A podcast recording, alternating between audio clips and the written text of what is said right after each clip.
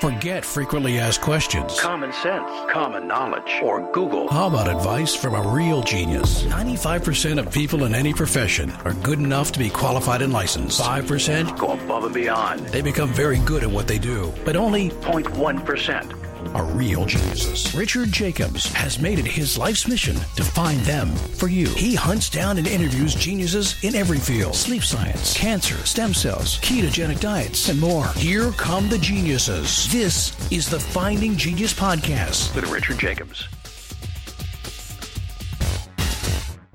Hello, this is Richard Jacobs with the Finding Genius Podcast. Um, my guest today is Matthew Anastasi. He's the CEO of Limina Sleep Consulting. Right. He's been a, in the field of sleep medicine as a manager, sleep technologist, author, researcher, conference organizer, and a volunteer for 20 plus years. So, Matt, thanks for coming. How are you doing? Oh, it's good to be here with you, Rich. Uh, especially now that March is Sleep Awareness Month and we're still coping with the start of daylight savings time. Sleep is the topic on everybody's mind. Actually, maybe we could start with that. What, uh, what is the effect of daylight savings time that you've observed on people sleep? Well, I have a, uh, I happen to have a two-year-old, so it's had a, a big effect on uh, her routine because she she sleeps like clockwork. So if if we get her try to get her to bed a few minutes off of her circadian rhythm, uh, she has a lot of trouble with that. So in advance of the start of daylight saving, uh, what we did was we started uh, advancing her her bedtime uh, just to get ready for that day. And kind of it, it, did help, but uh, she's still adjusting a week later now. Uh, as far as I'm so concerned, it, yeah. I mean, it, I guess some people would say, "Oh, it's just an hour difference," but uh, does it have a huge effect if it's not handled right? Like, how do people typically handle it, and what does it do to them? Yeah, so there's there's there's two uh, processes that determine if someone's feeling alert or feeling uh, sleepy. There's uh, process H, which is uh, the homeostatic drive. So this starts weak the minute you wake up in the morning, and it starts to get stronger and stronger throughout the day. Uh, the longer you go without sleep. So process H, uh, the drive for sleep, uh, it's just like thirst or hunger. The longer you go without it, the stronger it gets. But the other uh, process that's taking place at the same time is the clock. Uh, so the circadian uh, process C, the, the circadian clock, is actually embedded in every cell, living cell in our body. So every cell in our body, if you were to separate it from the rest of the body, knows what time of day it is. And when you change that, uh, even by one hour, that's that's a has a huge impact on uh, basically what it the function that each cell has throughout the circadian rhythm. So circa or of about in Latin and dia or day. Um, every cell has a different purpose and a different um, function depending on what time of day it is. For example, in the afternoon, we're recording this now at the circadian dip between two and four o'clock is when a lot of cultures have their siesta and it's it's among the the lowest alertness times of the day because you have a, a buildup of the homeostatic drive which is pushing down your alertness and you have a really weak part of the day for the circadian drive which is the alerting drive mm, okay. yeah, yeah. So what um, what do you do at your uh, sleep consultancy? What's some of the main types of people that you see, and what do you do?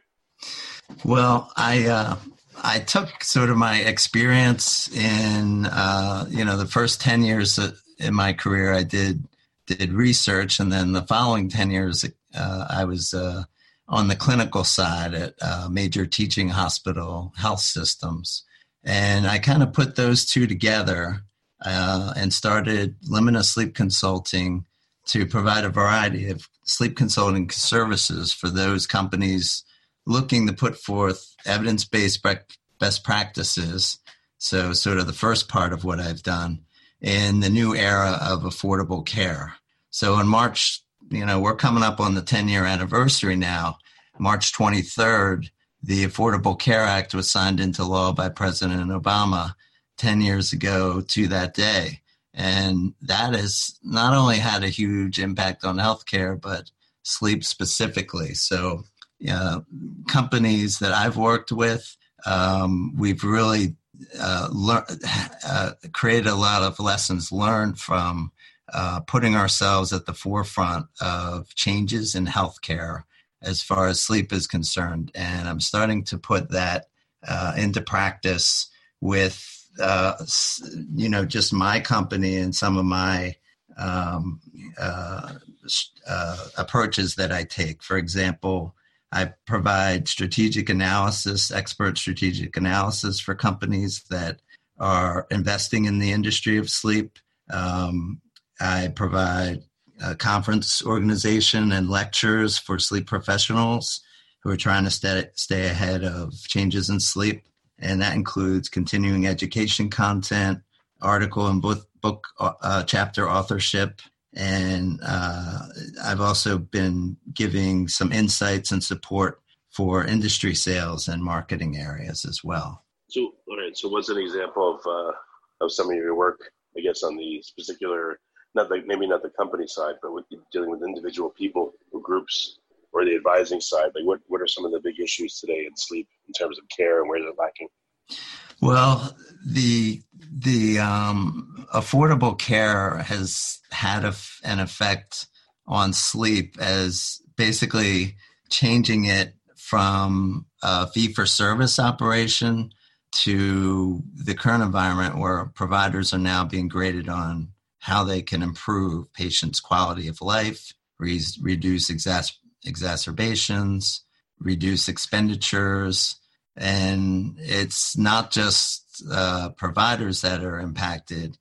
Insurance changes have sh- shifted the economic burden to patients as well. So for the providers themselves, they uh, the the field of sleep uh, medicine, specifically with uh, sleep technologists and a lot of the hands-on clinical care that's that takes place it's uh, you know when i got started in the field 20 years ago this was mostly an on-the-job training type of a field. So if you were uh, a, a, respiratory therapist working with sleep patients or a sleep technologist working with sleep patients you learned on the job.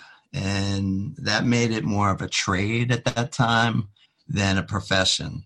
And what we've seen is that it's it's transitioned dramatically because uh, insurance is taking the healthy patients and taking them out of the in lab setting and putting them into the home based setting. So they're getting portables, they're getting um, uh, auto PAP treatment.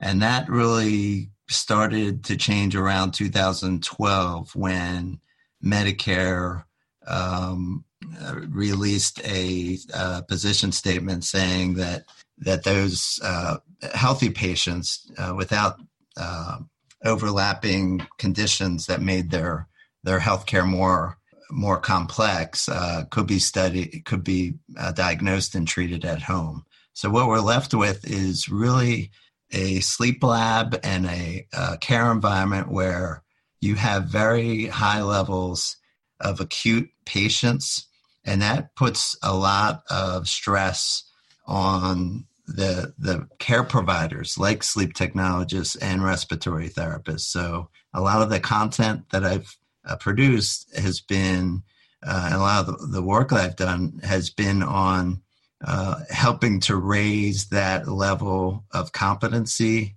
among sleep technologists and RTs and help uh, uh, ensure that though they're being exposed to a lot uh, higher risk situations, that they have the tools that they need to to mitigate those risks and to, to still have a safe environment for them to work. So that would. What are, I mean, what are, what are, what are the challenges in the environment for the practitioners? Is it just too many people, or, or I don't understand. Well, in the past, um, you would have kind of a mix of patients um, where you'd have real straightforward um, a sleep apneic who doesn't have any other serious medical condition, um, but that one serious medical condition. So you they would come to the sleep lab, uh, they would have uh, they would just get titrated for uh, using um, a CPAP machine, a constant positive airway pressure machine, and they would respond pretty well.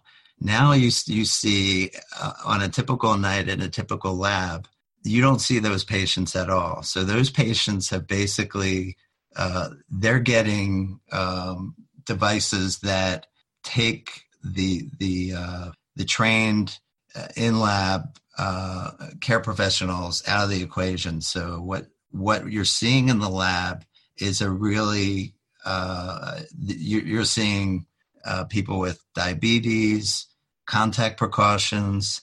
You're seeing patients with serious mobility issues, uh, cognitive issues, and, and, these happen to be uh, uh, epilepsy. These happen to be the criteria that will allow them to be studied in a lab and excludes them from from portable studies from uh, di- diagnosis and treatment in the home. So, so those are sort of some examples of patients that are in the lab. And in the past, if somebody, let's say, had a seizure, the the response in, in the policy and procedures would be call a code and the study. So we're we're we're putting we're we're now broadening a lot of the testing that's done in the lab to be able to diagnose sleep disorders for patients uh, using this example that have epilepsy, which means everything has to change. Uh, sleep the sleep professionals need to be up to date on um, emergency responses. They need to have policies in place that accept a certain level of uh, neurological changes in the brain uh, and have sort of some responses in place in case there there are um, you know the, those uh, incidents. And what that allows us to do is uh, if a neurology uh, physician, let's say, is referring a patient to see if they have nocturnal seizures versus a parasomnia, where a patient is acting out their dreams, they that's the type of patient we're seeing now, where we're we're we're treating those uh, uh, more, more what in the past were specialized cases, but they're the they're the routine now.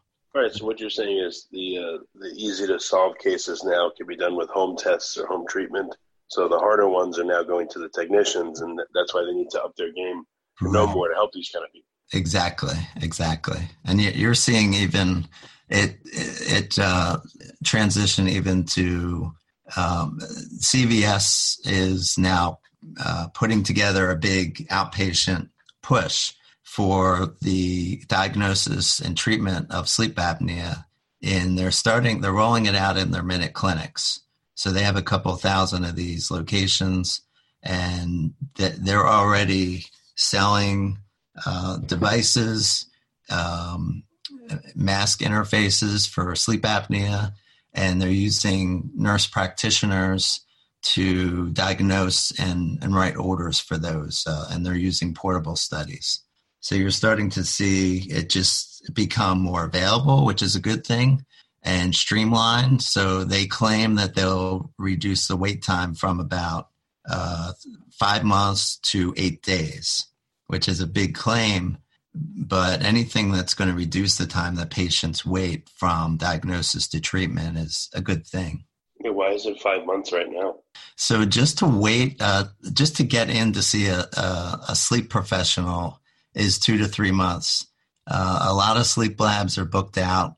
Uh, I would say a couple, one to two months, and then you have a, a period of time where the uh, durable medical equipment company needs to be brought into the loop to uh, get get patients the device that they need, and then there's a 90, a 90 day period um, where you need to show compliance um, within that 90 day period for uh, you have uh, one month that you can show four hours a night 70% of nights to prove compliance in order for insurance to pay continue paying for a device so there's so many steps that um, uh, you know a patient can fall out of the loop that even in the best case the way it's set up right now it's a it's a period of months which is unfortunate.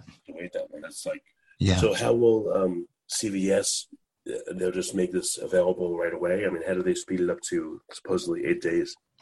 Well, that's their goal, and that's what they've claimed they they can do. Um, uh, what I imagine would be involved because it's not it has not been rolled out nationwide yet. But from what I've read about it, it's it involves a portable study in the that you can uh, take home in in the minute clinic and uh, getting a diagnosis from those results would be from a nurse practitioner at the site, and then the device, the uh, the mask and the box or the the, the CPAP machine, it would also be available in the box in the uh, at the uh, site. So Would this make it any cheaper, or would would this? I mean, it make it faster. I would guess it make it hopefully cheaper. But would the standard of care be high enough with a nurse practitioner versus like a you know a lab study? Yeah, yeah. Well, so that's been the talk sort of in my field is that, uh, you know, even if you can reduce the wait time, it's there, there's a lot of problems with that model. So you're taking a whole field of uh, very hi- highly trained people out of the equation. So people like when you go to a sleep lab and have a sleep study, when you're when you get a, a, uh diagnostic study, which is just you know attaching a bunch of wires, monitoring the whole physiology of a patient, you're picking up on things that a portable is going to miss.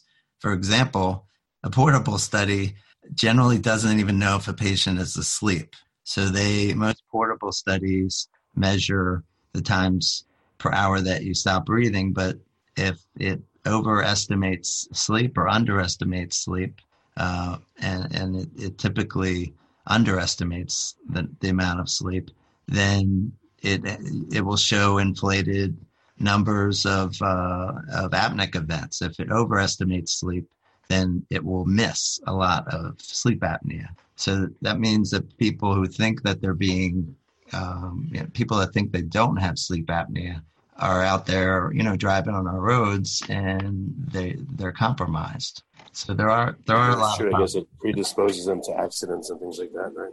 Right. Yeah. Um, you know, most people with sleep sleep apnea don't know it. Uh, the the American Academy of Sleep Medicine they contracted a global research and consulting firm to look at look at this issue, and they found that two to four percent of the population has OSA, but only twenty percent of the population's been diagnosed with sleep apnea. And out of the diagnosed, only fifty percent are compliant with treatment, which is a case for having trained sleep professionals work with patients. And if you look at those figures, less than 10% of those suffering from sleep apnea are effectively being treated.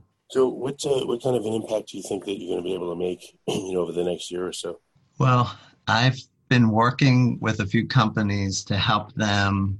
Uh, you know, for example, I'm working with a um, a a company that that uh, produces a line of all cloth masks, uh, interfaces for PAP therapy. And most of their competitors, if not all, use a material that's made of plastic, um, silicone, which doesn't breathe, or uh, memory foam. So this company, um, it's there. You may have heard of them. They're the Sleepweaver line of masks from Circadiance. They're getting trying to get the message out basically about the advantages of their mask material over plastic masks and that's that's a company where uh, you know just with the evidence-based messaging that we can put forth connect that with uh, sleep professionals and do it in a way that uh, puts them you, you know puts their message out in front along with their competitors will give patients a lot of uh, a lot better options than they currently have. And there's a couple of um, scenarios where where it's it's really important to have a, a, a uh, another option. Patients that are getting uh, CPAP or BiPAP in the hospital setting, in the inpatient setting, uh, are really prone to pressure ulcers. So this is an example where you're using a, um, a very lightweight mask that is breathable, where it uh, it doesn't uh, because of the construction of the mask. There, it uh, there's no moisture underneath it, so it breathes. It's lightweight. It's flexible, and it's a better type of mask for someone who's prone to pressure ulcers and skin irritation. Um, I'm also working with uh, RT Sleep World, and this is a company that does uh, live continuing education webinars, on demand CEUs, and articles um, and professional conferences for sleep professionals, for respiratory therapists. And there's a lot of information that that goes through that uh, that site uh, to professionals that I'm helping with as well. Uh, we we've been. I'll give you an example. There's um, there's uh, been a lot of work done recently for uh, positional obstructive sleep apnea. So just by design of uh, the way uh, diagnostic studies are run, a lot of patients, there, there's very minimal time where a patient can be studied while they're on their back, while they're in REM sleep, which is sort of the prime position and stage of sleep where um, uh, sleep disorder breathing occurs. And the reason for that is that, you know, there's a lot of split night studies or really only partial studies, partial diagnosis, partial treatment, and very limited time where you're in that condition. And because of that, it, it really doesn't lend itself well to diagnosing positional sleep apnea. And there are estimates that uh, patients with exclusively positional obstructive sleep apnea. In other words, if they don't sleep on their back, they don't get they don't have um, uh, sleep dis- sleep breathing disorders. So either uh, snoring or um, apneas or hypopneas. That that uh, subset of patients is up to 41% in some of the literature. So there's a range, but it is an estimate because it's hard to you know to determine from uh, polysomnography studies. But at the very least, patients with positional obstructive sleep apnea can really benefit from uh, positional therapy, what's called. Um, and there's a lot. Uh, there's been a lot of progress from the old days where positional therapy involved you know, taping a, a tennis ball to the back, uh, and that that or just having a spouse nudge you. Uh, a, lot, a lot of those uh, approaches are pain based, which aren't conducive to good sleep. But there's a lot of devices coming out now that are uh, they they're more on the nudge side. So they detect position, they detect what's going on uh, audibly, and they'll use sort of a haptic feedback, the, the kind of vibration that you get on a cell phone in, in, in different um, measures from low to high to prompt patients to move from their back to their side. So that there's a lot of information that, you know, um, takes many years to develop in research, and then it takes many years to get out there through medical device uh, implement, um, advances and also you know getting that information to pay to uh, to patients and also to sleep professionals through through continuing education. Well, very good, Matt. So, what's the best way for people to find out more about your consultancy and you know see if they need your help? Well, I have a website and it's called uh, Limina Sleep Consulting LLC dot weebly.com and Limina is spelled L as in Larry, I, M as in Matt, I, N as in Nancy, A, Sleep Consulting LLC.weebly.com. And I'm also available at Limina Sleep Consulting at gmail.com. Okay, well, very good. Well, Matt, thank you for coming on the podcast. I appreciate it. Great to be with you, Rich. Thank you. You've been listening to the Finding Genius podcast with Richard Jacobs. If you like what you hear, be sure to review and subscribe to the Finding Genius podcast on iTunes or wherever you listen to podcasts. And want to be smarter than everybody else? Become a premium member at findinggeniuspodcast.com. This podcast is for information only. No advice of any kind is being given. Any action you take or don't take as a result of listening is your sole responsibility. Consult professionals when advice is needed.